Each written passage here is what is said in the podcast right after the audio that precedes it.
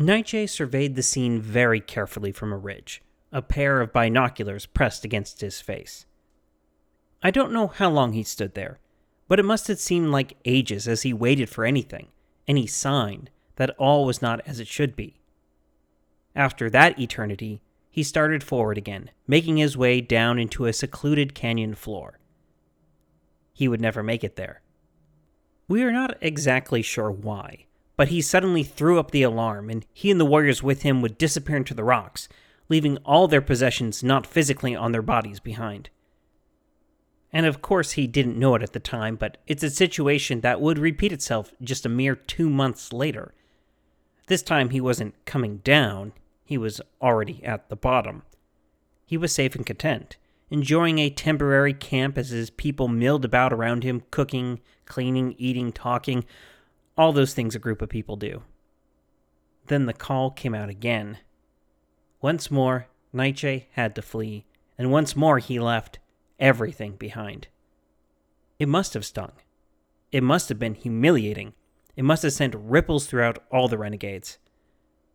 But more than being all those things, and something Naiche did not fully realize, it signaled the beginning of the end. I'm your host, David Rookhausen, and you are listening to AZ, the history of Arizona.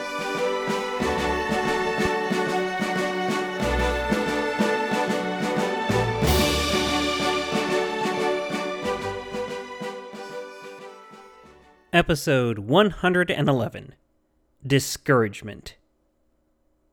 Welcome back, everyone.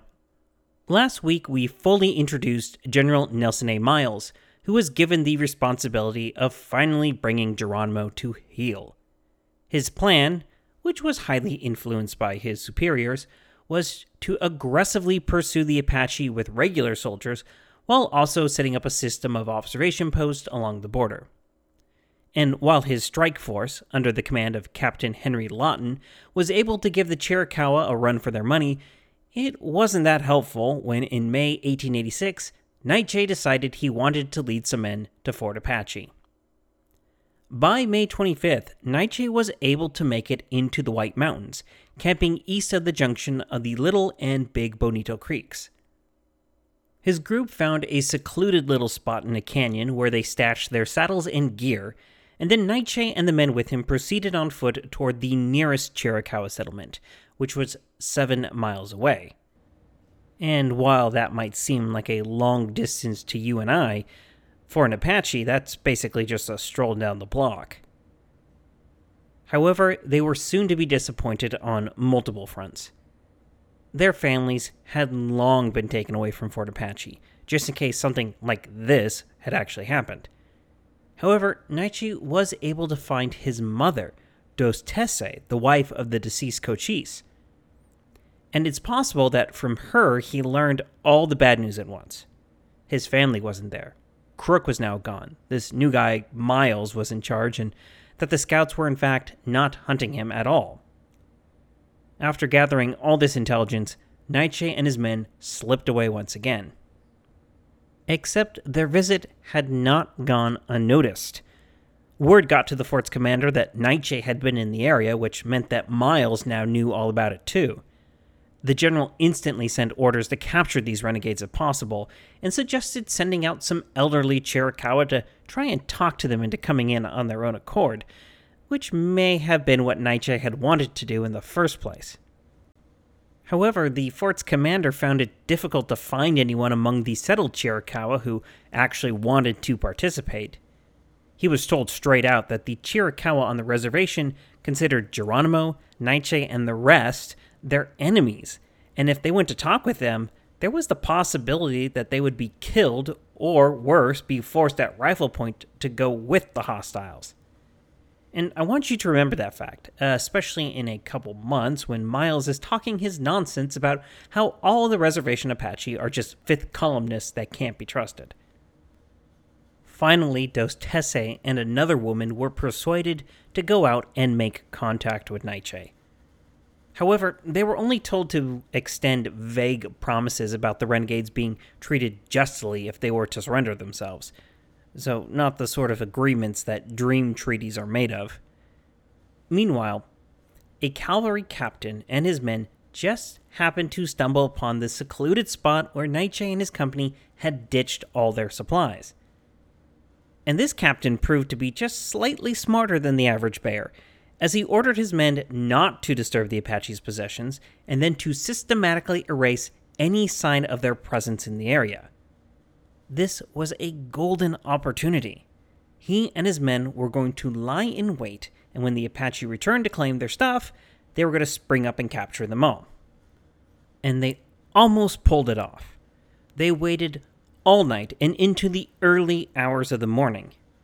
And just when the men's patience was wearing thin to the point of telling their captain that it wasn't going to work, Naiche showed up. And this is what we talked about in the intro to today's episode, where he's studying the scene with a pair of binoculars intently before leading his men on the trail down into where they had left their supplies. Unfortunately for the cavalry, the Apache had only gotten halfway down when Naiche suddenly yelled out a warning cry. We'll never know for certain what tipped him off, but it's possible there was an errant boot print or other random clue that the soldiers had missed when laying their trap. Newspaper accounts at that time ran the story that a Buffalo soldier had raised his head just a little too high to get a peek at the Apache, but that sounds like just another way to blame the black officers. Whatever happened, the cavalry gave one ineffective volley from their rifles before mounting their horses, but by the time they got to the higher ground, Naiche and his men were long gone. Now, I mention this incident because a couple days later, on May 29, 1886, Dos-teh-seh and the other woman returned to Fort Apache, saying they had not been able to meet with her son due to him being spooked by the soldiers that had found this hiding spot. In reality, some sort of meeting had actually taken place, as upon further questioning some months later, Dos-teh-seh would admit that, yeah, she had seen and spoken with Naiche. However, it apparently had not been a happy reunion for the mother and son, as she disparagingly described him as, quote, an ungrateful son who would have nothing to do with her, end quote. Though Dos-teh-seh's original report was that Naiche could not be found, she, the Fort Apache commander, and Miles all thought that he might still just be around the area looking for a possible way to surrender. So Miles sent another telegram ordering that the emissaries be sent out a second time, but with better terms than the vague promises from before. The fort's commander must have shaken his head because his reply basically boiled down to, well, that would have been good to have the first time around. The two women were sent out again with this new offer, but this time they legitimately could not find Naiche. Knowing that his original plan had been busted by these change in circumstances, Naiche and his group had turned around and headed back toward Mexico to link up with Geronimo. However, it would not be a stealthy or bloodless ride. As I mentioned last episode, Naiche and his group killed 13 people during the 18 days they were in Arizona. The best thing to come out of this mission is I get to report one of the few times that Miles' observation stations with their heliographs actually proved effective. Because as Naiche and his men were in the Patagonia Mountains, the band was spotted and cavalry and scouts were put on their trail. The Apache and the cavalry spotted each other near the Mowry mine, and that takes us back a little bit, doesn't it? But the Apache were once again able to slip away, though they did lose some supplies and animals in the process. By June 7th, Naiche and the rest had reached the safety of Mexico. This is where they would stay for literally the rest of the campaign, so yeah, the heliograph stations were not able to contribute that much to the Apache Wars. But hey, thank you for providing this one little footnote in history. Okay, so if you are Miles and all of this just happened, what do you do? The answer is lie to your superiors about this latest incursion. Okay, maybe lie is a little strong of a word, but Miles certainly decided to improve the truth just a bit. On May 30th, he wrote to his superiors that operations that month had been, in the whole, satisfactory, and that his men had done all that they were expected to do.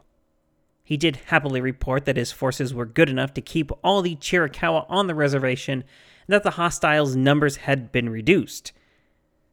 Which is fine and dandy until you remember that the Chiricahua on the reservation were never going to leave it anyway, and that Miles was basing his report about the hostiles' numbers on unverified rumors coming up from Mexico. But the brave Peacock was never one to quibble over a little white lie to his superiors. He also sent along news that his forces were not enough to adequately control the 40,000 Indians he now oversaw in his department, which included both Arizona and New Mexico. General Philip Sheridan in Washington, however, was kind of used to Miles by now and responded that this report was calculated to mislead, mainly because Miles may be overseeing 40,000 Indians across the reservation, but he was in reality only fighting 40, less than half of which were actual fighting men. After Sheridan rejected his appeals for more men, Miles did something he knew would probably tick him off. He tried diplomacy again. However, this time Dos could not be persuaded to ride out to talk with her ungrateful offspring. So Miles actually turned to none other than Tom Jeffords, the friend of Cochise and the former Indian agent over the now defunct Chiricahua Reservation. This will not be the last time that Jeffords' name is invoked, but unfortunately he couldn't get on scene quick enough before Naiche and his group made it back to Mexico. So that meant diplomacy was out and aggressive campaigning was back on the table. Enter Captain Henry Lawton and his strike force. To be fair, the strike force had actually been running around all throughout May of 1886.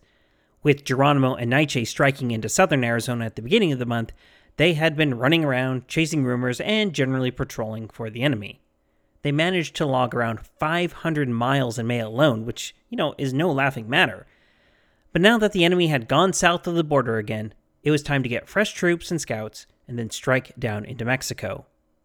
Lawton reported, quote, we can yet come up with the hostiles and meet them successfully, but I must have good, strong men who believe in possibility of success, and officers willing to sustain a few hardships and set cheerful examples. The end to that statement proves to be more than a bit ironic because at the end of a couple months of harsh campaigning in Mexico, Lawton was through with hardships and was becoming doubtful of success. On June 7th, Brimming with both confidence and vigor, Lawton left Nogales to start his grand chase into Mexico by linking up with troops already following Naiche's trail. Assistant Surgeon Leonard Wood and a pack train would follow five days later and would catch up with Lawton and the rest of the men, who had already found one abandoned camp in the Azul Mountains. On June 11th, 11 days after Lawton left Arizona, they unexpectedly ran into a group of Mexicans who had something very interesting to report. They had just faced Geronimo the day before. So let me rewind a bit to say that Geronimo had actually been fairly quiet for most of May after Naiche had split off on his side mission. His captive, Trinidad Verdon, said that toward the end of the month, some Mexicans found Geronimo's trail, but they already moved to be in the Azul Mountains to meet with a returning Naiche. Once all the hostiles were in one place again, they realized that more than a few people were going to be hot on their heels, so they made like a gang of thieves after a bank heist. They broke up, went their separate ways, and tried to lay low. Specifically, they broke into three smaller groups, with Geronimo leading a gang of only six toward the junction of the Aros and Yaqui rivers and that's when they had their run in with the Mexicans. These Mexicans were vaqueros, or cowboys, who had found some butchered livestock, and they naturally assumed that meant a handful of Apache were around. So, about 30 men gathered together to follow the trail and mete out some good old fashioned frontier justice. On June 17th, they ran right into where Geronimo and his small band had chosen to camp. The Apache spied the Mexicans first, and Geronimo gave the order to flee and leave everything behind. He jumped on a horse and had his captive, Verdun, jump on behind him as the Mexican soldiers advanced, firing at the Apache who were retreating into a box canyon. And it's during this volley that Geronimo watched as one of his wives was seriously wounded. She was so wounded, in fact, that she decided to go full blaze of glory, jumping off her horse and emptying her revolver until she was completely cut down by Mexican bullets. After watching this, Geronimo tried to escape, but his horse was wounded, and it threw both him and Verdun. Quickly getting up, he yelled for Verdun to follow him and made for whatever rocks could provide him cover. Verdun, however, decided that she would rather take her chances with the Mexicans and ran toward them instead of the Apache that had literally killed her entire family and then taken her hostage. A decision I'm sure you'll agree that made a lot of sense. After seizing the hostile camp, the Mexicans tried to advance on Geronimo's position, but he and his men were too well hidden. Geronimo actually managed to pick off three of the Mexicans and wound a fourth. He had, in fact, shown superior marksmanship skills, shooting each of the three dead through the head. By nightfall, the Mexican leader called off the attack and they retreated. Then the next day, this group ran into Lawton and his men, who they thought might have been a second wave of hostiles because of the Apache scouts the captain had with him. Lawton actually had a difficult time convincing them otherwise, but once he finally did, they agreed to show him the scene of the attack. They found the three dead Mexicans and Geronimo's wife, who had been scalped for the bounty that the state of Sonora would surely pay for it. Lawton also had the chance to gain valuable intelligence from Verdun. However, for the moment, he fell back to a nearby ranch with the Mexicans to wait for some reinforcements before pursuing again. Lawton was sure that the three separate groups the Apache had broken into would regroup in the Sierra Madres to make a permanent camp. After that, it was only a matter of finding where exactly they would make said camp. Lawton must have thought the end was in sight and would write that this was a good chance to enhance his reputation and to build a lot of credit with Miles. He at this point was still optimistic and full of energy, ready to hunt the Apache down to the very ends of the earth but we'll just give him a couple more months and see how he's doing then. Geronimo couldn't have been too happy about his position at that moment. His camp had been taken, he had lost his captive, he had lost a horse, and he had lost a wife. If there was one thing Geronimo had an abundance of, it was wives. The general count is a total of nine, but by now I've lost count of how many had been killed or captured. Some had been taken by Crook, others by Mexicans. And I have to think that, as willing to live the life of a renegade as he was, to have a spouse fall in battle like that must have hurt him deeply. But there was nothing to do now but carry on and wait to link up with Naiche and the other hostiles again. Just a few days after Geronimo's encounter with the Mexicans, Lawton would write to his wife that he was just waiting for some fresh troops and new supplies, and then he would go and hit the trail again. At this point, he still had a lot of the pluck and energy that he began the campaign with, as he told Mrs. Lawton, quote, Somebody must do something, and I am going to try and do it, end quote. But after sending some subordinates to check on raids that Naiche had done, Lawton had to sit on his hands and wait. It was this waiting that really chipped away at his gung ho attitude because this was not some fun camping trip, it was an 1880s army expedition. Lawton and his men were dealing with bad food and a continual plague of insects. Plus, we can't forget that he's in the Sonoran Desert. In June, 120 degree days was something they dealt with regularly. His men from Fort Huachuca, specifically chosen to be the best when dealing with these conditions, started to conclude that they had experienced too much of those conditions. Assistant Surgeon Wood also reported that, suspiciously, no officers were available to come and command the infantrymen. The infantry sergeant, Wood said, had been, quote, brought into camp with his hands tied behind him and his gun lashed across his back, end quote.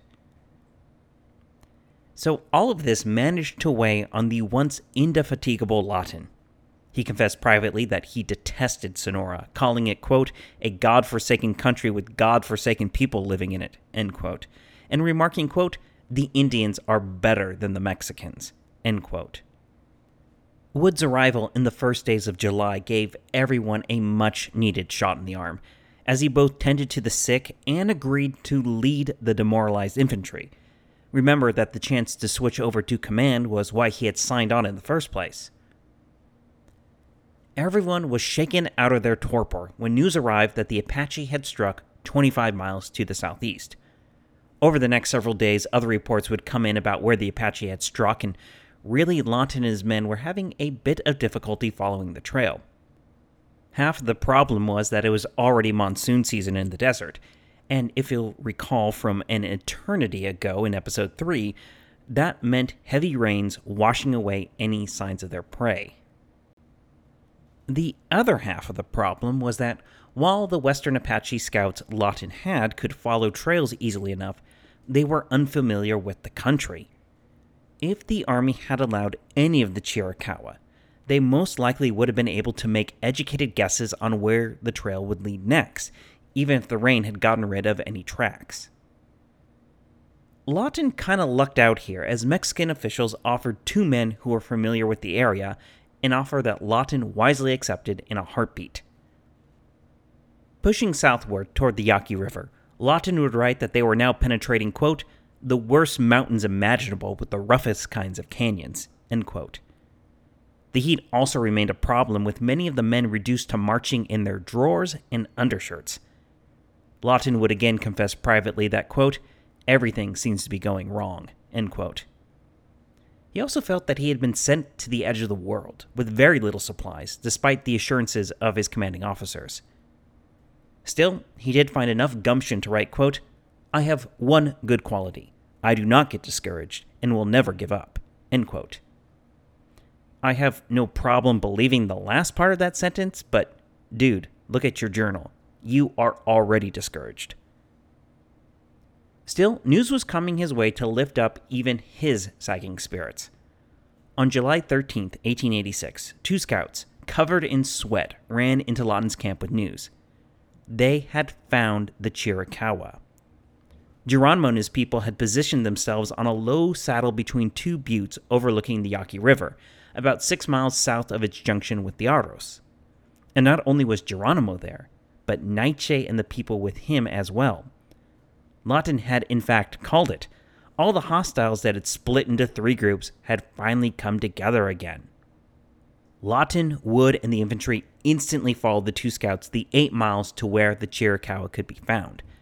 They moved so fast, in fact, that they actually had to leave 20 men behind because they had fallen out with exhaustion. Positioning themselves on a high ridge, they could easily look down into the Chiricahua camp with fires burning, people moving to and from, and ponies tied up nicely. This was it a chance to catch the Chiricahua unawares and come crashing down to end the whole prolonged conflict. The plan was a classic pincer movement, with a subordinate to come in from upstream and push the retreating hostiles into Lawton, who would be waiting downstream.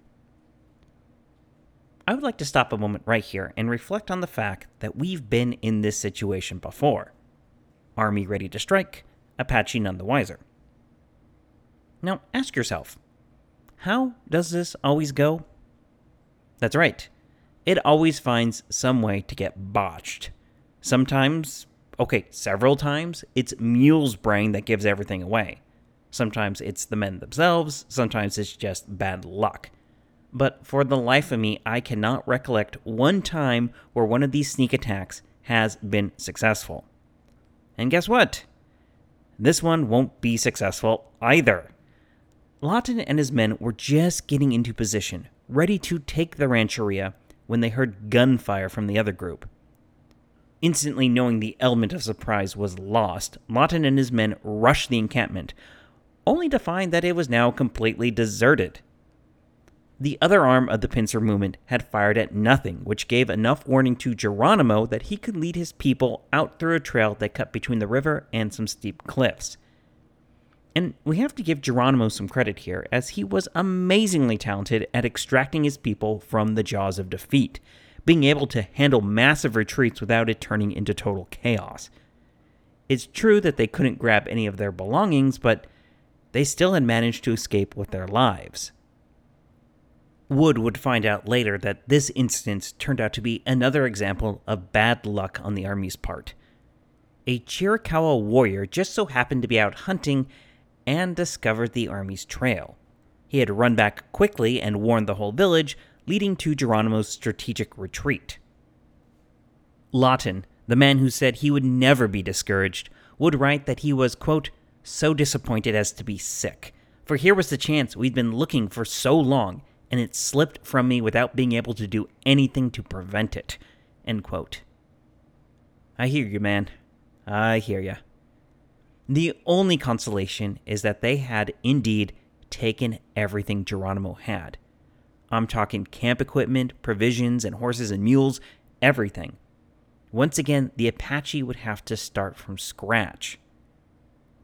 Still, Lawton's forces were in no shape to follow up this pseudo victory.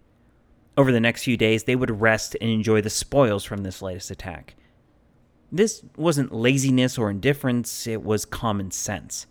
Lawton's forces were exhausted, and he had just force marched them to get to the Chiricahua camp. They needed to rest. The heat was still horrendous to the point that Lawton considered suspending operations for all of July and August. He and his men would continue to fight illness, and the captain would eventually be on the point of dying out in the desert. Wood, the surgeon, was already languishing with a tarantula bite of all things, a wound that he had to repeatedly lance in order to get it to heal. Though in coming weeks Lawton and his men moved around the Aros River region, they in fact made very little progress in finding Geronimo or any other Apache. But, as demoralized as he was, Lawton had good company from the opposing side. Naiche would later recall that the sudden appearance of the army and his narrow escape left him so discouraged that he felt like throwing in the towel right then and there. And though we don't have their thoughts written down, I'm willing to bet that a few of his fellow Chiricahua were feeling the exact same way. The war wasn't exactly going as either side would have wanted. On July 31st, Lawton would write to his wife saying that he was planning on continuing the campaign until, quote, Geronimo is killed or surrenders, end quote which is where I actually want to leave off for this week. Because within a month, things would change completely for both sides, as the idea of Geronimo surrendering was suddenly very much on the table. While Lawton was doing his best to put on a brave face in Mexico, General Miles was working things up in Arizona. And ultimately, one of his decisions would take a page out of Crook's manual that would become the catalyst for bringing Geronimo in. Unfortunately, another decision would be the catalyst for all the Chiricahua spending the next three decades as prisoners of war. But before we go this week, I wanted to take a moment to discuss things behind the scenes here on the podcast. Many of you probably saw the post I made on the podcast social media channels this past week, but in case you didn't or want a reminder, I'm going to mention it here. After more than two years of doing this, I finally got off my duff about something and got the donate button working on the podcast website. And I'll give special shout outs here to both my wife and listener Mike C for really stirring me out of my torpor to get that button finally functional. Now, I'm not looking for a handout here. I honestly just enjoy history and getting to lay it out for you every week and I'll keep doing that no matter if none of you give me so much as a penny. However, if you feel you've gotten anything out of the past 111 episodes and further feel that I deserve something and maybe you found a buck or two under the couch cushions, well, who am I to say no? Also, I want to give out a truly humble thank you for the donations I've received so far. I'm simply blown away by your generosity. So, if you are moved upon to donate, please visit azhistorypodcast.com and look for the donation button in the upper right hand corner. It is so appreciated. And until next time, I'm your host, David Rookhausen, and you've been listening to AZ, the history of Arizona. Goodbye.